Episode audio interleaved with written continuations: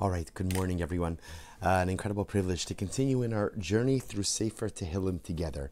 So, we are officially in the course of our Shir, excuse me, up to Kapitel Samiches 68. Uh, but, but, as you can see, in Eretz Hashem this week, and most probably for next week as well, we're going to go backwards a little bit, go back in time I think we'd all like to go back in time for a variety of different reasons, but at least in this year we can go back in time a little bit and focus actually on Kapitel Beis. Now, we studied Kapitel Beis probably about uh, 10 years ago. I don't know, actually, I don't even know how long. Definitely more than six, seven, eight years ago. nah, maybe not 10 years ago. But we went ahead and we started Kapitel Beis, so we're not going to go through the whole Kapitel. What I wanted to kind of isolate a little bit is a dramatic theme which comes out in this kapitel. And depending how much we get through this week, we'll see whether or not we do Sameches next week or continue in Beis. But it's actually, interestingly enough, a theme that presents itself not only in Kapitel 68, chapter 68, but through any parts of Tillim. So let's begin by taking a look at Perek Beis. So this is a kapitel, certainly again the Kapitlach towards the beginning of, of Sefer Tillim are the ones that we're generally a bit more familiar with. And David HaMelech writes, he says, Lama ragshu goyim uleumim yehagurik. Why have nations gathered? And why do kingdoms think vain things? Yisyatzvu aretz yachad Kings of a land stand up. Nobles take counsel together against the Lord and against His anointed. Yosh nenaska es mosrosemo vinashlichas avosemo. And they say, Let us break their bands and let us cast off their cords from us. Yoshe Bashamayim Yischak, Adonai Yil'ag Lamo. He who dwells in heaven laughs, Hashem, the Lord mocks them. As Yidaber Alemo Ba'apo B'charno Yahavalemo. So remember, the kapitel the kapitel. Well, let's actually we'll just finish it up. His vanina sachti malki al Zion har kodshi. Pasuk six. But I have enthroned my king on Zion, on Sion, my holy mount. Asapra chok Hashem amar elai bini ato Ani hayom yilaraticho. I will tell I will tell of the decree the Lord said to me, You are my son. This day I have begotten you. Skip a little bit to paragraph. To, I'm sorry to to, to pasuk Yud Aleph. Ivdu as Hashem ada. Serve the Lord with fear, rejoice with quaking. Nashku bar pen ye'enof v'sov du derech kiv ar. Kimat apoa ashrei kol. Arm yourselves with purity, lest he become angry and you perish in the way. For in a moment his wrath will be kindled. The praises of all who take refuge in him. Okay, so like many times as we go through Tehillim, when we read the kapitel in English, we sometimes find ourselves trying to figure out what exactly David HaMelech is trying to talk about. So let's talk about just thematically. So thematically, what we begin to see over this kapitel is David Hamelech kind of painting a picture between about the tension between the kings of the world and the Ribono Shel Olam. That a king, you know, it's, it's an interesting idea. Kings, as we know, truth is not just kings, anyone within a leadership position is most prone to arrogance. Right? Generally, poor people don't become arrogant, right? Or for that matter, again, you know, helpless people or, or strengthless people, people without prominence, people without position, people without influence, tend not to be so arrogant. It's those who are vested with power, with influence, with wealth that are more prone to arrogance. Just as an interesting aside, it's fast. So again, it's fa- well. Let me tell you the interesting aside first. It's interesting to see if you look at the way most monarchies work, you know, I was uh, I was reading, you know, uh, you know, Prince Philip in England was, you know, was hospitalized with something, and you know, whenever something happens in the monarchy, in England, it's, it's it's a big thing. Monarchy monarchy is big stuff. You know, we live in a different kind of culture because today, culture is all about deconstructing authority, right? No one likes authority anymore. So the best thing you could do is find something blemished or find something wrong in someone in an authority position and bring them down, sometimes that feels like that is the height of societal accomplishment. But monarchies are very chashiv. Mon- monarchies are very important. And what does a monarchy pride itself on more than anything? Right? Pedigree. Right? Monarchy is all about pedigree. I'm the son of this one, the grandson of this one, the great grandson of this one. And you know, it's interesting because if you think about this for just a moment, What's the pedigree? What's the pedigree of Jewish monarchy? What's the pedigree of Jewish monarchy? So the pedigree of Jewish monarchy is quite interesting, and often there are stories that leave us like with a little bit of an eyebrow raised, right? Monarchy begins with the story of Yehuda and Tamar a story we're familiar with, right? A story that when our kids come home and ask us questions, we very quickly like to change the subject because it's a strange story, right? Yehuda gives Tamar to two of his sons. They both die because they don't want to impregnate her. He promises that he's going to give her to the third son. He doesn't give her to the third son. Tamar's a smart woman. She dresses up as a harlot. She disguises herself. She sits by the side of the road, and Yehuda impregnates her. and then as she's as she's about to go ahead and be executed for what they perceive to be as a lack of morality, Tamar says, "By the way, the father of my child is the one who owns this cloak and signet ring." That's the genesis of our monarchy. One more story. Where else does monarchy come from? Rus.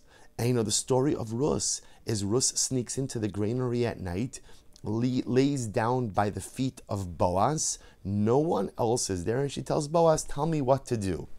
What? Like, like this is the genesis of our monarchy. It's, it's, it's interesting. The Maharal of Prague explains that HaKadosh Baruch Hu did this by design, and it's designed to keep the monarchy humble that should a king get a bit too carried away for himself, you know what the best part is? We say to him, calm down.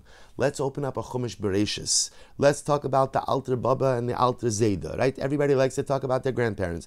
Let's just talk about how you came into the world. Okay, obviously, it's HaKadosh Baruch Hu, he runs the world. Everything was part of a divine plan.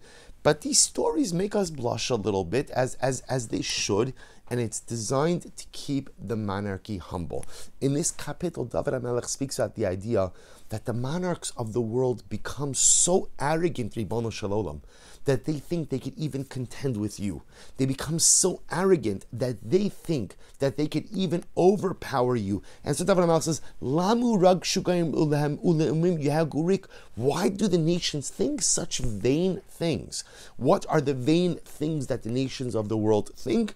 they think that they can literally conquer, overcome, and vanquish God. So David HaMelech then develops that theme. So I want to share with you a couple of interesting ideas about this kapitel and then really focus on one particular pasuk. If you take a look at number two, the Gemara Maseches Brachas makes an amazing observation.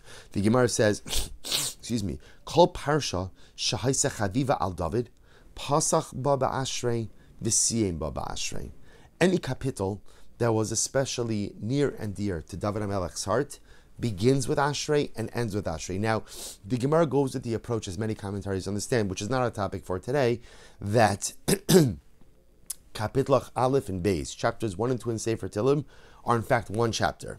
And if you look at it, if you look at it, remember chapter 1 begins with Ashrei Ha'ish, praiseworthy is the person, and, and Perek Beis, chapter 2, ends with the phrase Ashrei Kol Chosebo Praiseworthy are those who take refuge in God. So the Gemara here makes an amazing observation. And the Gemara says, by the way, any kapitel, any chapter in Tehillim, which begins with Ashrei and ends with Ashrei, David HaMelech is telling us embedded in this chapter is a dramatic life lesson. so the question is, what's the life lesson? What's the dramatic life lesson that King David is trying to convey to us in chapter 2? So dramatic that the kapitel begins with Ashrei, praiseworthy, ends with Ashrei. What is the dramatic embedded message? So, interestingly enough, if you take a look at number four, so Rashi quotes over here, remember, as we've seen many times throughout our journey into Tehillim, to appreciate what David HaMelech is saying, you have to first understand what the context is, right? What's happening all around? What, what's the trigger? What's the contextual trigger that is causing King David to go ahead and write this particular kapitel? So if you take a look at number four, Rashi says, Rabosinu Darshu, Es ha'inyan al melech HaMashiach. So interestingly enough, there are two different approaches to understanding the context of this kapitel. So Rashi quotes the first opinion. Excuse me. And in the first opinion, Rashi says that this is actually a messianically oriented kapitel. That David Melech is talking about when the Mashiach comes and the prominence of the Jewish nation is catapulted, the, the vain kings of the nations of the world will still think that they can go ahead and contend with God. But the might of God will ultimately bring them to their knees. But Rashi says, I don't think that's really it. Ulefi mashmo nachon lefosro al David atzmo. Says says Rashi something amazing. I think that this kapitel is actually more referring to a specific episode in King David's life. Which episode is it referring to? So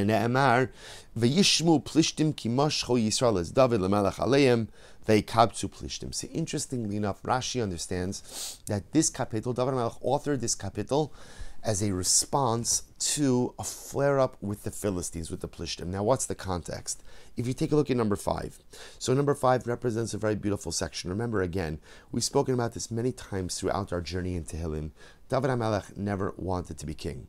He never wanted it. And in fact, not only did he not want it, but he pretty much did everything and anything in his power to get away from it. Remember, even after he's anointed by Shmuel, he does not proclaim himself as king.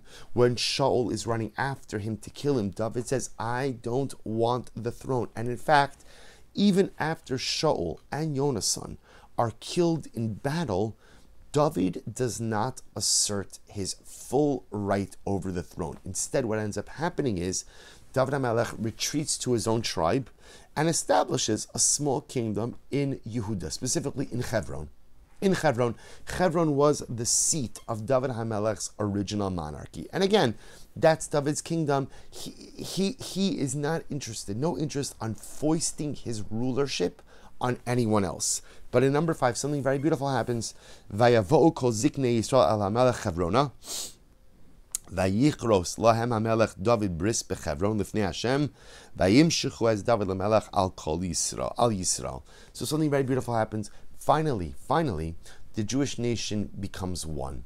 So representatives of the kingdom of Israel, of Yisrael, because remember again, the kingdom, really there's two, well, there, there was no, uh, there was a kingdom, but essentially after David HaMelech was anointed as king, kind of his tribe gravitated towards him, and the rest of Klal Yisrael gravitated towards Shaul. So remember again, at this point in time, David, Shaul is dead. David is king over Yehuda in Hebron. Representatives of the rest of the Jewish people come to David and they say to David, we want you to be our king. We want you to be our king. Vayimshichu as David lemelech. They anointed David as king over the entire Jewish people. Ben shloshim shana David b'malko arba'im shana melech. Malach. David HaMelech was 30 years old when he was anointed king over Klal Yisrael, and ultimately he reigned for 40 years. Malach al Yehuda chadashim, b'Yushalayim malach shloshim v'shalosh shana al kol Yisrael v'Yehuda. So he reigned in Hebron for seven years, and he reigned over king of the entire Jewish nation for the remaining 33 years of his reign. So what happens right afterwards? Source number six. Vayishmu plishtim ki mashchu es David. So the plishtim, now remember, the Plishtim were, were riding high right now because remember, in the last war of the Jewish people against the Plishtim, the Plishtim won. Not only did they win, but they murdered the king of the Jewish people. They murdered Shaul and his son. So the Plishtim here, Kimashchu David Melech al Yisrael, they heard that David Melech was anointed as king. Vayalu kol Plishtim levakish as David. Vayishma David vayeret el ametzuda. Uplishtim bo vayinachu bemikrofayim.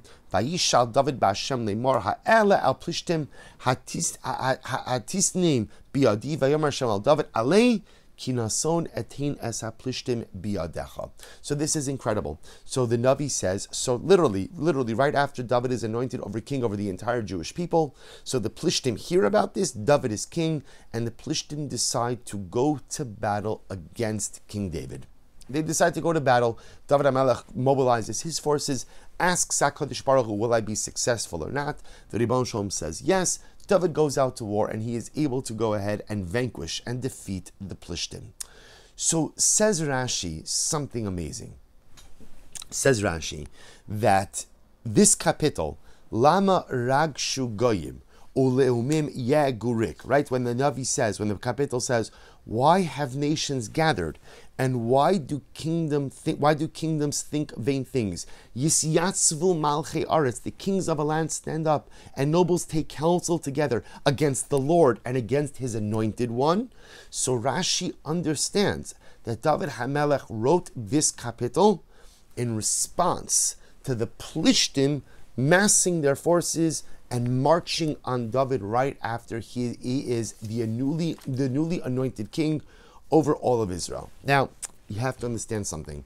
I think what Rashi is trying to convey to us is something incredibly profound. David, see, what is David HaMelech asking? Why do nations go to war against other nations? Really, King David needs to ask that question. That that that dynamic is as old as time itself. Remember again, how far do we have to get into Bereshis before we find warring nations? Right. So we have the four kings against the five in the times of Avram Avinu. So the fact that nations go to war, that literally is as old as the concept of nationhood. Whether it's a war for land, whether it's a war for riches, for resources, for pride, whatever it might be is David HaMelech lamenting the fact that nations go to war? Because that would seem strange. Perhaps what David HaMelech is lamenting is as follows. If you're David HaMelech, so understand what just happened. In source number five, representatives of essentially 10 of the 12 tribes, because remember, the two tribes of Yehuda and Binyamin are pretty, were pretty much aligned with David already. So 10 tribes, representatives of the 10 tribes, come to David HaMelech, and they say, We want you to be our king. What an incredible moment. What an incredible moment. You know, David has been on the run from Shaul for eight years. Eight years he was running away from Shaul. His, fa- by the way, his father-in-law. It's not like Shaul was, was some his father-in-law. But besides all of the tragedy, remember again, there, there's this. You know, sometimes we read these stories, and because we know them, we often don't fully appreciate the human tragic component of all this. You know, David had a wife, a young woman by the name of Michal, right? David has to run away from her in order to save his own life and not put her in peril. What did her father do? Her father gave her to another man.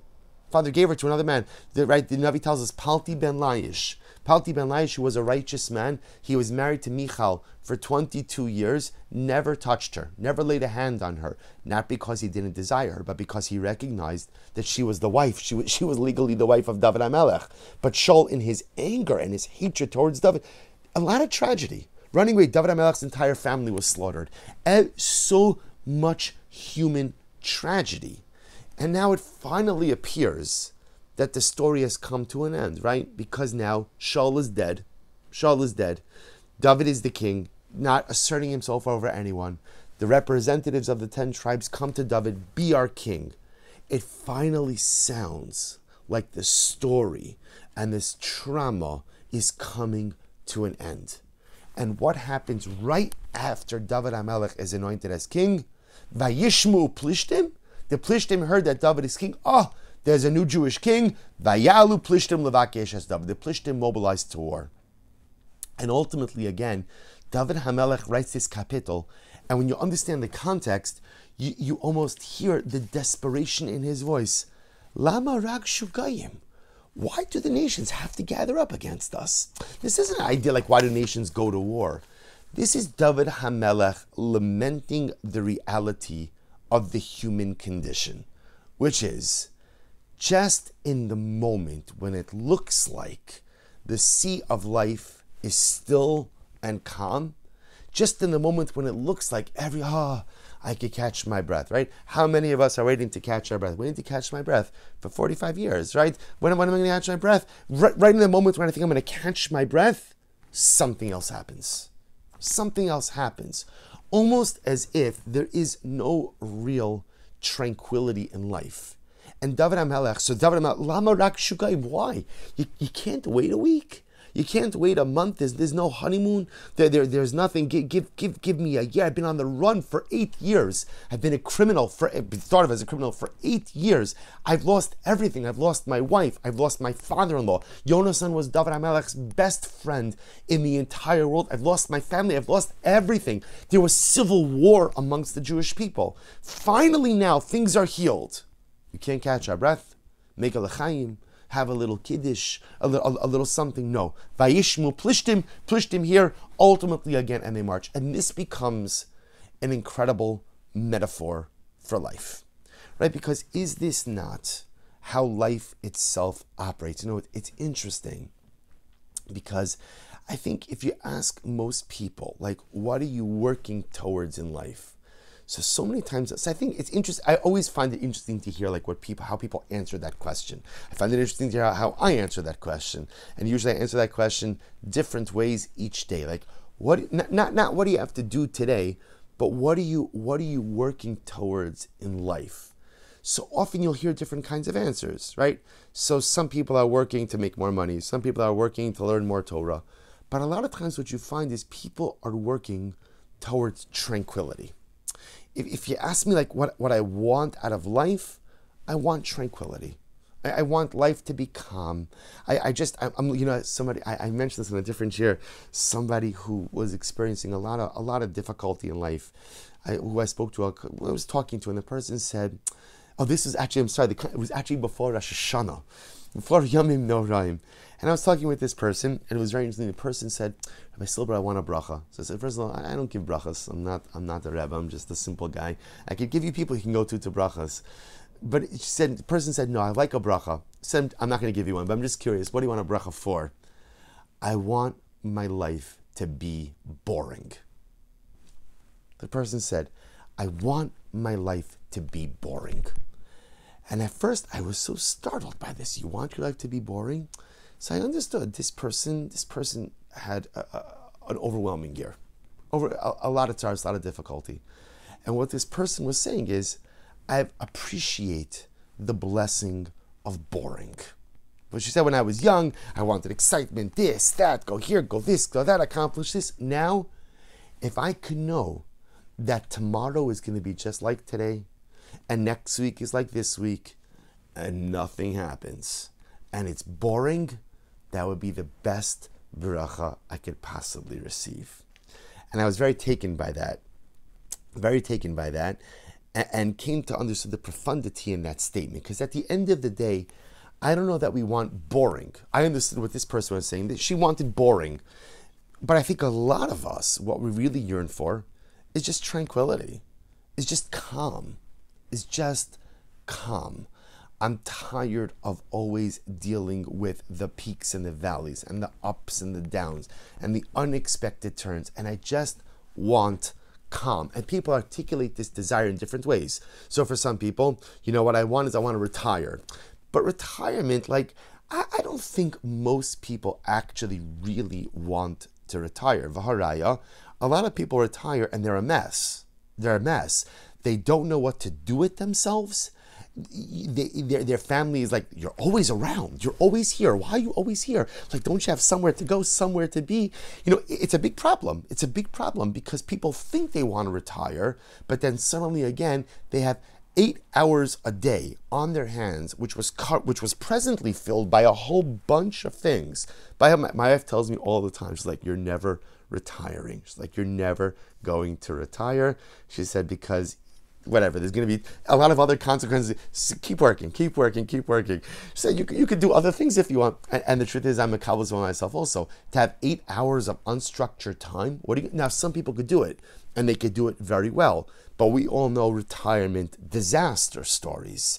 People suddenly your whole life becomes about your grandkids. You this, okay, grandkids are beautiful, but they've got their own lives. Your children have their own lives.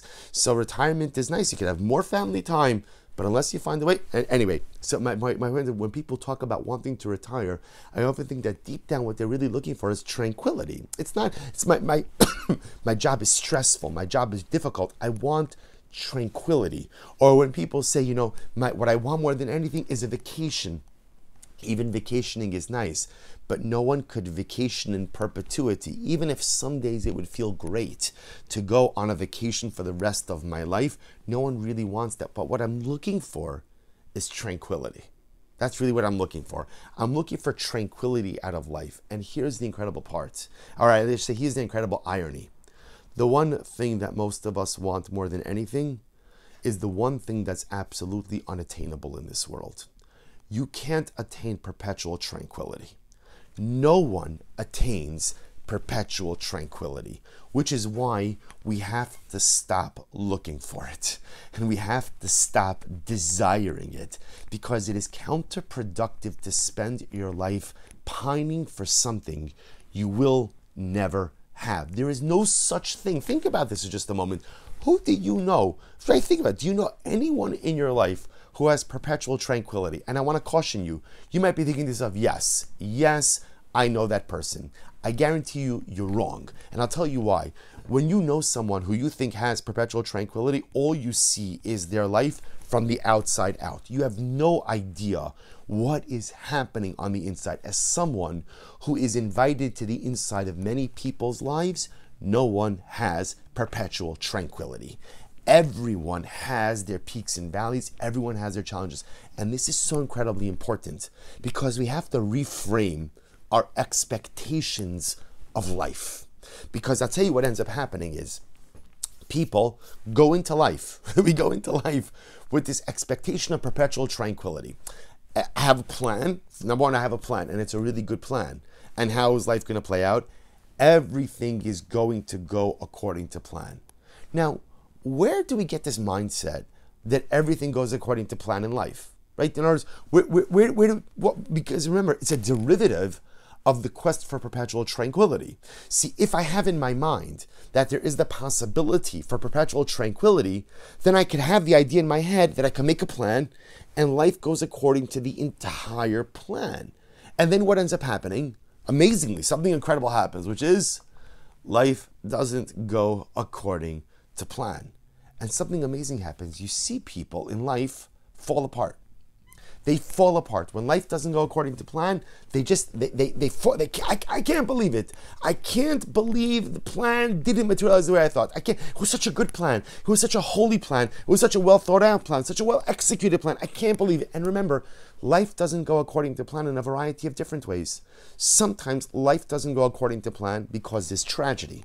Sometimes life doesn't go according to plan because there's setback. Sometimes life doesn't go according to plan because of a whole variety of different circumstances. How do you deal with life when it doesn't go according to plan? So, people who have an expectation of perpetual tranquility, when life doesn't go according to plan, they fall apart. They fall apart and usually, or not usually, but can become totally non functional.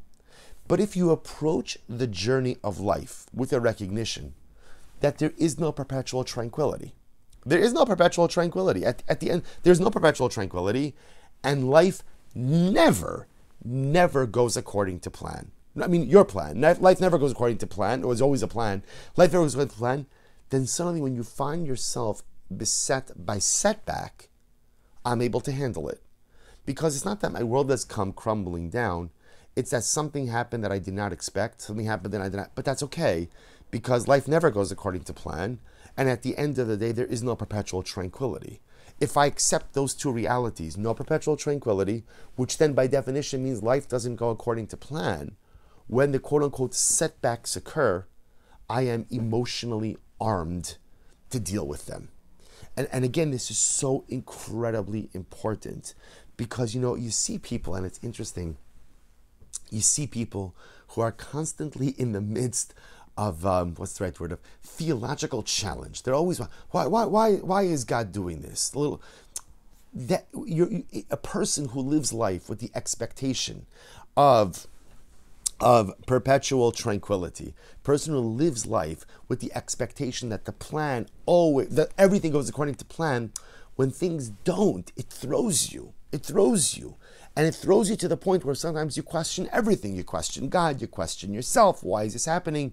But if you have no expectation of perpetual tranquility, and therefore you realize that life does not go according to plan, you could develop the greatest skill in life, which we call roll with the punches.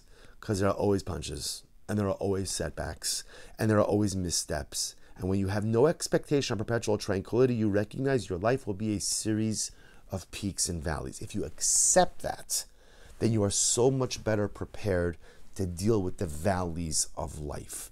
It doesn't make the valleys easy, but at least it doesn't bring you to your knees. It doesn't paralyze you because of some feeling that, oh my gosh, I can't believe the tranquility that I wanted. We have to set our expectations. And what's happening over here in this kapitel is really exactly that. And, and that is what is so incredibly amazing about this kapitel. David Hamelech, he it's almost as if, it's almost as if, like for a moment after he's crowned as king over the Jewish people, what does he expect? What does he expect? Again, if I were to unmute you, you would say perpetual tranquility.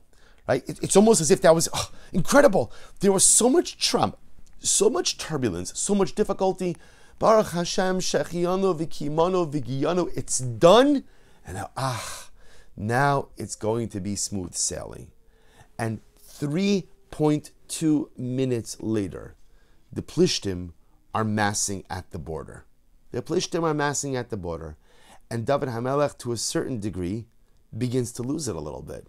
Lama shugayim. What is going on over here? Why are they doing this? Really, David? You're asking why are they doing this? First of all, David, remember you were a warrior. You waged many battles against foreign enemies. See, you know that nations go to war. So what does it mean? Why, why, why are the nations rising up? Why are they come? Really? Really? But David HaMelech is not asking about why the nations go to war. David HaMelech is readjusting himself. He's recognizing now in the beginning, in, in Pasuk Aleph, David HaMelech has an expectation of perpetual tranquility. And then what do you see what happens? Over, over the course of the kapitel, David HaMelech works through this. He works through this. And he recognizes that life is not filled with perpetual tranquility, that nothing ever really fully goes according to plan. And how does the kapitel end? Ashrei kol chosebo. Praiseworthy are those who go ahead and put their trust in you, Baruch Hu. Because here's the amazing part of life. As much as at the end of the day there is no perpetual tranquility, as much as there's nothing perpetual in this world, the one thing which is a constant in this world is the Ribono Shel Olam. And therefore, if you cast your lot with God, if you put your faith in God, if you establish a relationship with the Ribono Shel Olam, that is your anchor in an uncertain world. So I was very just so so the power of this kapitel, the power of this kapitel is David Hamelech working through the dynamic of the human condition. He begins the kapitel in this euphoric state. Life is great. Everything is wonderful. Klal Yisrael is healed. I'm the king. We're gonna we're gonna you know tend our wounds and move forward, and everything is gonna be fine. And then a minute and a half later, all Gehenna breaks loose. The Plishtim are at the border. They're about to attack, and David HaMelech begins to lose it. I don't understand. I thought life was going to be easy. I thought there was going to be tranquility. And then he composes himself, and he works through it. Wrong expectation. There's no perpetual tranquility. But the good news is, I have the Ribono Shel Olam. And if I have the Ribono Shel Olam, Ashrei Kol Chosebo, he is my rock. He is my anchor. He is what keeps me steady through anything and everything in life. And I think this kapitel is incredible on two levels. Number one is to see that David HaMelech is, this is going to sound like a strange statement, but is just like us. What do I mean by that? Meaning, he, of course, he's not just like us, right? He's the father of the messianic lines. He's a little bit different than us. But I mean, from a human condition perspective, David HaMelech has that moment where like he loses it. You know, he has a little bit of like a weak moment where he has a little bit of like a like a like a breakdown, not not in the clinical sense, but just like he loses it. Why is this happening to me? Why is this happening? And then he does something amazing, which is he does a little bit of self therapy. And what's good self therapy? When you talk things out with yourself. I'm going to save you $150 an hour, right? You could be your own therapist. Now, sometimes a person needs the help of another person because sometimes, again, I just, you know, sometimes when you're when, when you're challenged with something, you can't see your way out of your challenge. So sometimes you need another person, but sometimes really all you need to do is talk through your issues, and it doesn't necessarily even have to be with someone else. It could be with yourself. Talk it through. Why am I feeling this way? What, why, why, why, why am I so upset? What is it that is causing and eliciting this reaction? And you see, Kapitel Beis, like a lot of Kapitel Achim is David Hamelech's self therapy. I'm so upset. I can't believe this is happening. Well, why am I so upset? Because I thought everything was going to be perfect after I was crowned, no more civil war. Well, one second. Is that a fair expectation that everything is going to be perfect? Now, you know what? You're right. It's not. It's not. That's not the way the world works. No one has perpetual no one has perpetual serenity. That's not that's just not the way that it works. Okay, so how do I deal with this? What do I do? Okay, so now I know I'm going to talk this through. Hakadosh Baruch Hu David Hamelech works through this dynamic by with self therapy, talking this out, recognizing his relationship with HaKadosh Baruch was the ultimate stabilizer, and the thing ultimately, again, which is his anchor and his rock in an otherwise tumultuous world. Now, I want to just draw your attention to one more piece because to me, I, I find this kapitel, I find this kapitel very meaningful, which is why we're back in Perek Beis, because this dynamic, I think, is one that speaks to all of us, albeit in different ways, right? Albeit in different ways. But we all have these moments where life doesn't go according to plan. My perpetual serenity has been ruined, and life as I wanted it to go has been a little bit upended. And remember, I know that's a dramatic statement, but that can mean a variety of different things. It could be like tragedy, or it could be, again, I wanted to use my day in a certain way and something happened and now it's been turned on its head. How do you deal just with this dynamic? So we saw so far acceptance, right? In life in general, you have to create realistic expectations. So if your expectation is for perpetual serenity, if your expectation is that everything is going to be go according to plan, you are going to be very frustrated throughout the journey of life. But if you readjust your expectations, then no, hopefully some things will go according to plan, but most probably won't. But here's the great part as we get older, I think many of us learn it's actually great that it works out that way. Because the plan that HaKadosh Baruch Hu has for me is often a million times better than the plan I had for myself. Now, it doesn't mean that God's plan is easier, and it doesn't mean that God's plan is without pain and without suffering. But at the end of the day, the plan that HaKadosh Baruch Hu has for me is much better than the plan I had for myself. But there's one more piece. If you take a look in number seven on your sheet. So this is actually quite beautiful because one of the one of the most profound one of the most profound statements in this particular kapitel is in is in verse eleven. Ivdu as Hashem biyira v'gilu bera'ada, which literally translated means serve Hakadosh Baruch Hu with fear and rejoice with quaking. Okay, so what what what is what does this mean? First of all, again, the, the rejoice with quaking. So I understand what it means to serve Hashem with fear. I can understand that dynamic, even though fear is an interesting thing. You know, Levi Yitzchak Berdichev says Yira doesn't mean fear. There can't be an obligation to serve Hashem with fear. Why not? Says Rabbi Yitzchak, because fear is an emotion which pushes you away from something right? I fear fire. So because I fear fire, therefore I'm going to keep my distance from an open flame. The whole essence of the Jew is to try to come close to HaKadosh Baruch Hu. So to serve Hashem with fear, well, fear pushes me away, but my whole job is to come close. Okay, so Rabbi Yitzchak says fear, yira means awe awe. Awe is different than fear. When I have awe of something, it's on a pedestal, it's a little bit separate and removed from me, but I'm not scared of it. I want to keep coming closer to it. But if you take a look at number 11, I'm going to skip a little bit. At number 11, the Gemara says something absolutely amazing. The Gemara Maseches Berachas says, Ivdu as Hashem b'yira, v'gilu bira'ada. So what does it mean to serve Hashem with yira, with awe, and to rejoice with trepidation or with quaking? My gilu bira'ada, what, what does that mean, rejoice with trepidation? That's really what it means. Or rejoice with fear. What, what, what, what does that mean? So listen to this Gemara.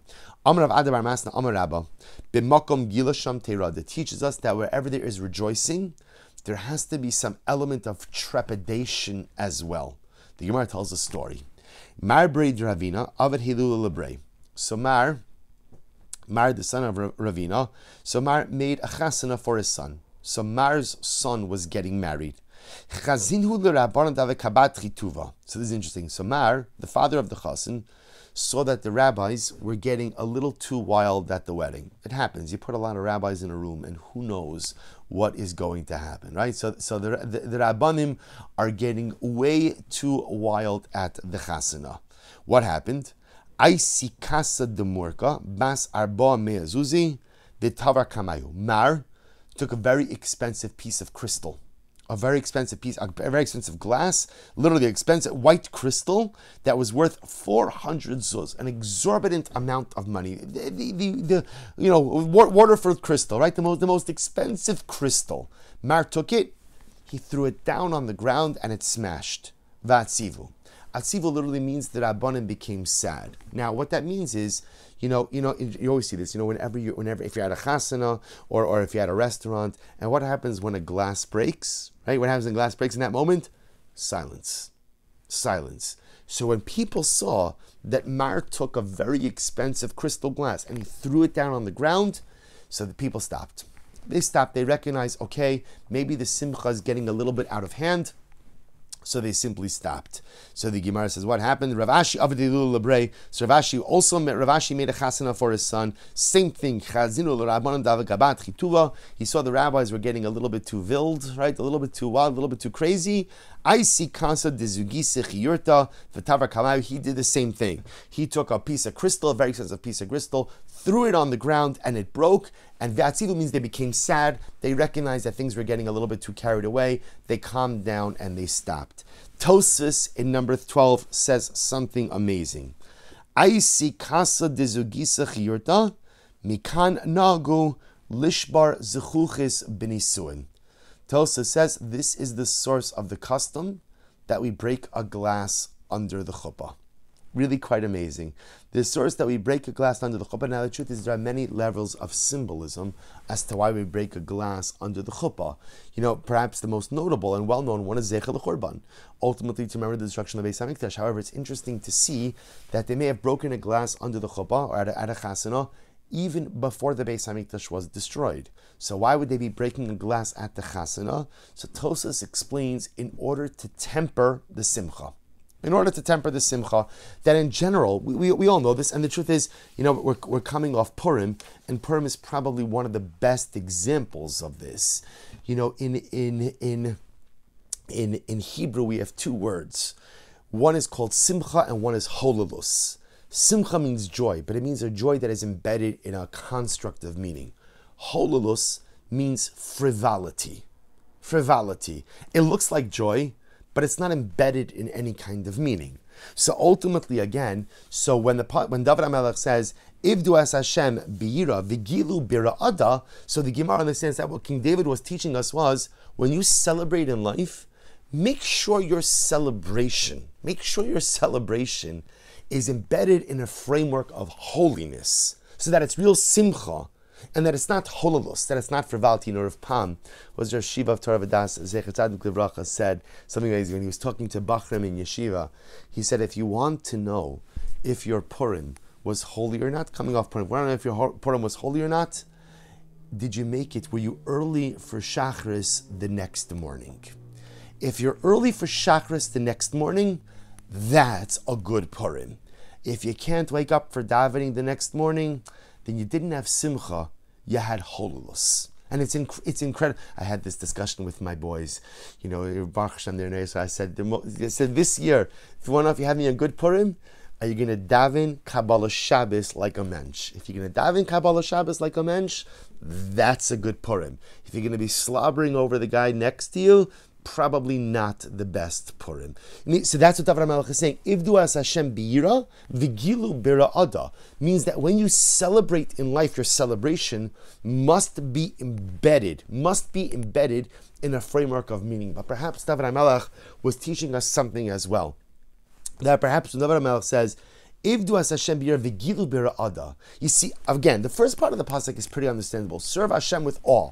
I got that. Whatever that means, I, I can understand it. But what does it mean to rejoice with trepidation? So again, the Gemara says rejoice with trepidation means make sure that your rejoicing is not unchecked.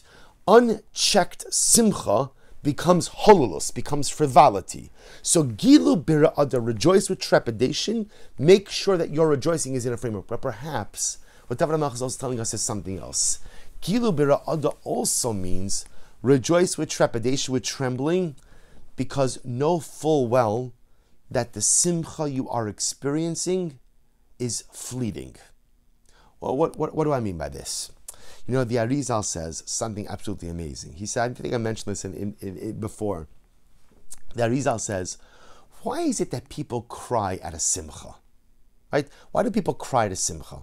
Right? People cry. I mean, some people are criers. They cry at, at anything. Right? Somebody gets an aliyah on Shabbos, and the, the you know the floodgates open. Whatever it is. But everybody, I think everybody is moved emotionally, you know, at a, at a, wedding, at a bar mitzvah, at a bas mitzvah, you know, whatever it is. Why is it that people cry to simcha? And the Ari says, like, it's strange because tears, tear, you know, we say tears of joy, but the truth is, crying itself, right? I'll give you an example. In the Torah, we never see an example of crying from happiness in Tanakh. There's no such thing. Avram Avinu cried tears of joy when Yitzchak was born. We never find it. Now, lest you say, well, the Torah never speaks out emotions, that's not true. Because when Sarah Imenu died in the beginning of Parshas Chayei Sarah, what does the Pasuk say? Vayavo Avraham lispod l'Sarah v'livkosa. The Torah tells us that Avram cried over the death of Sarah.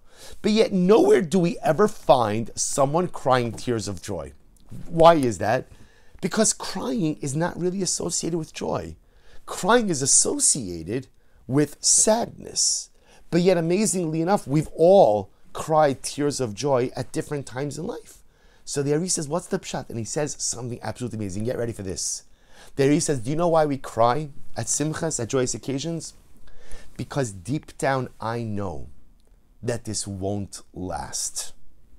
Deep down, the neshama knows that these few moments of simcha, they'll go, they're going to go, and challenge will come because that's the inevitability of life. The inevitability of life is, and you know, people joke, people joke. You know, you think about a wedding and how much time and effort goes into a wedding. I'm not even talking about the money, but how much time and effort and planning. And then something amazing happens. Months, months, months, months.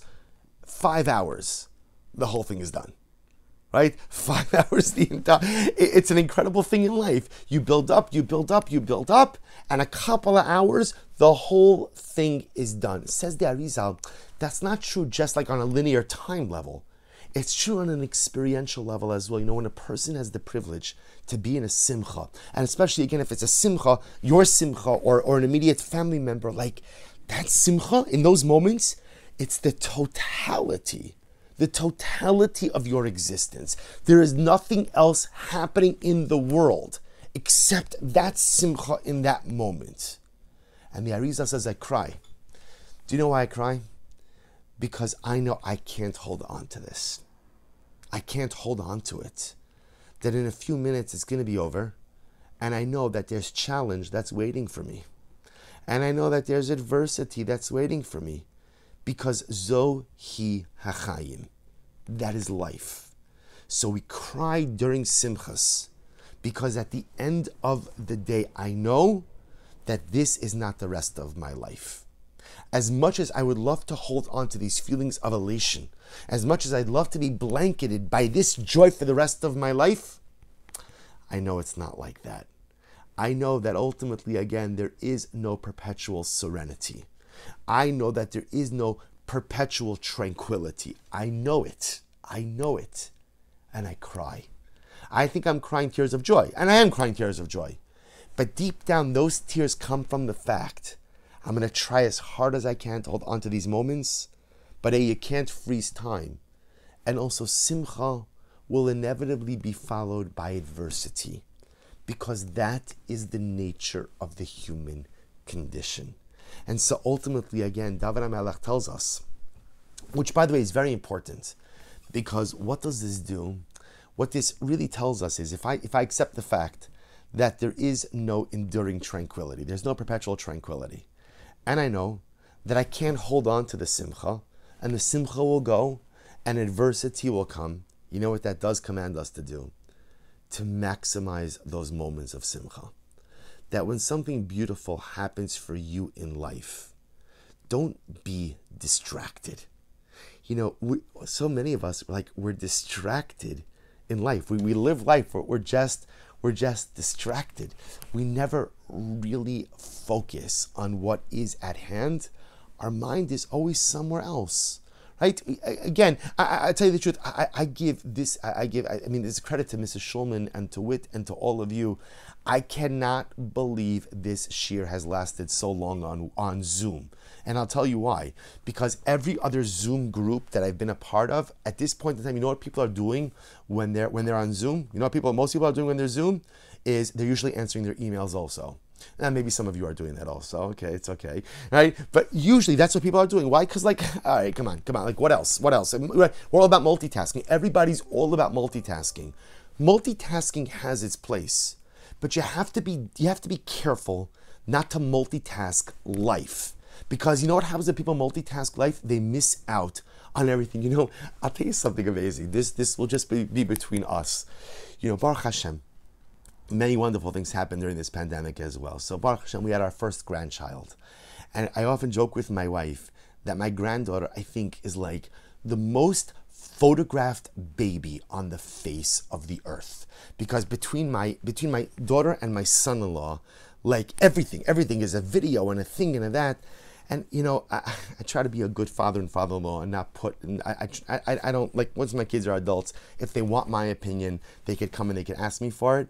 But what I really want to tell them is, just make sure that you're not so busy videoing everything that you forget to be there with your child. It's great, believe me. I, I, I'm, I'm a, but like, make sure that you don't experience everything with your child from the other side of the phone because it's so easy to be the photographer and it's so easy just to capture know, it's and it's beautiful because everything is captured for the parents for the grandparents can I know how this little girl has for great grandparents Baruch Hashem you know it, it's it's incredible but you could live life focusing on taking the picture or you could live life being in the picture and that's not a question of semantics that's a question of where you place yourself in the dynamic of life. And David HaMelech says, Ivdu as Hashem biyira vigilu adam. When you rejoice, rejoice with trepidation. What's the trepidation? The trepidation is this is going to go by so quickly. And there's no perpetual tranquility. I learned that lesson a long time ago. We've all learned that lesson. There's no perpetual serenity. So when the simcha presents itself, live in that moment. Don't be distracted. Someone else will get the video. And by the way, if they don't get the video, it's okay also. It, it, it's okay. I had to do this on Purim. There were some people, and everybody likes to take videos. I said, stop. Just stop. Just be in the moment. Just be in the moment. I, there's not going to be a video. By the way, I'm pretty sure the world existed for millennia without videos. And, and somehow, some way, humanity has made it. So I'm pretty sure if we don't capture every single thing, we're still going to be okay. Gilu bira'ada, rejoice with trepidation. And this is the lesson that David HaMelech teaches us in this incredible kapitel. Many lessons. Number one, when you encounter a challenge in life, work it through. Don't be embarrassed to talk to yourself. Maybe not in front of other people. Maybe find a private spot to do it. But sometimes you'd be surprised what you could accomplish when you talk your problems out by yourself with yourself. Lesson number one. Lesson number two set proper expectations for life. Because if your expectations are wrong, you will run into an incredible amount of frustration. David HaMelech began this kapitel with expectations of ongoing tranquility, perpetual tranquility. And then he realizes wrong expectation. Because if you go into life with an expectation of perpetual tranquility, you will be terribly frustrated and frustrated pretty early on into the journey. So instead, instead, Dama says, readjust your expectations. Life doesn't go according to plan. There is no perpetual tranquility. But ashrei kol chosebo. But put your faith in HaKadosh Baruch Hu. Establish your relationship with Hashem. Come close to Hashem. That's your anchor. And last lesson, David Amal says, how do, you, how do you deal with it? How do you deal with this reality that there is no perpetual tranquility? Because if you think about it, it's like a little bit anxiety provoking. There's no perpetual tranquility. That means I'm definitely going to have to deal with adversity. Something is going to go wrong. Something's not going to go according to plan. How do I deal with that? Two words. Gilu bira'ada. How do you deal with it? Rejoice with trepidation. Number one, leaving aside the Gemara. Rejoice. How do I deal with it? Be in the moment. Be in the moment. When your moments of simcha present themselves, be in the moment. Be on the right side of the camera. Be in the photograph. Don't spend your life being the photographer. Appreciate the moments of simcha. And by the way, the moments of simcha are all around us. You know, it's supposed to be 55 degrees today. What simcha!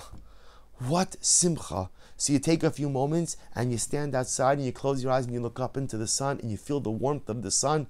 It's great. It's great. Is it going to solve your problems? Probably not, unless you're working on your tan, right? It's not going to solve your problems. But at the end of the day, it's a beautiful moment of simcha. Grab your moments because they're fleeting, because tomorrow it might rain and it might be 30 degrees and it might whatever. Grab your moments whenever you can. When you're celebrating a life cycle simcha, just don't worry about capturing the moments for all, for all posterity, but capture them for yourself in the present. Maximize your moments of simcha. Look for moments of simcha. You come home and there's another person in the house with a smile, happy to see you. How lucky you are. You pick up the phone and there's a friend you could speak to. How lucky you are. You have money in your in your wallet. How lucky you are. You have your general health, pandemic aside. How lucky you are. Appreciate your sim- appreciate the simcha in life, because you're not going to get perpetual tranquility no matter how much you're looking for it. But what you can get are episodic bursts of incredible joy and happiness. But that's only gilu ada. That's only if you rejoice with trepidation. Rejoice with the trepidation that the moments of rejoicing are fleeting. They're not few and far between, they're all over the place, but they're fleeting. So you have to grab them, appreciate them, and maximize them. And when you bolster yourself with those episodic bursts of joy, that allows you to go ahead and really embrace the challenges of life as well. If I bolster myself with the moments of joy, then I'm able to meet the challenges of life just a little bit better.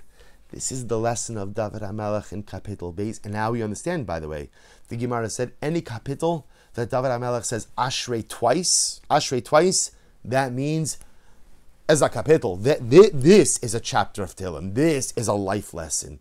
And now we understand.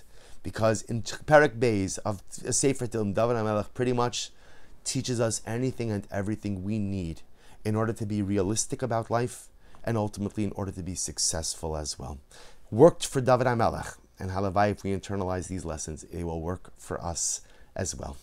We'll stop over here for today. Wishing everyone a wonderful day, a great rest of the week, and Amir Hashem looking forward to our shir next week as well. Have a great day. Thank you all for joining.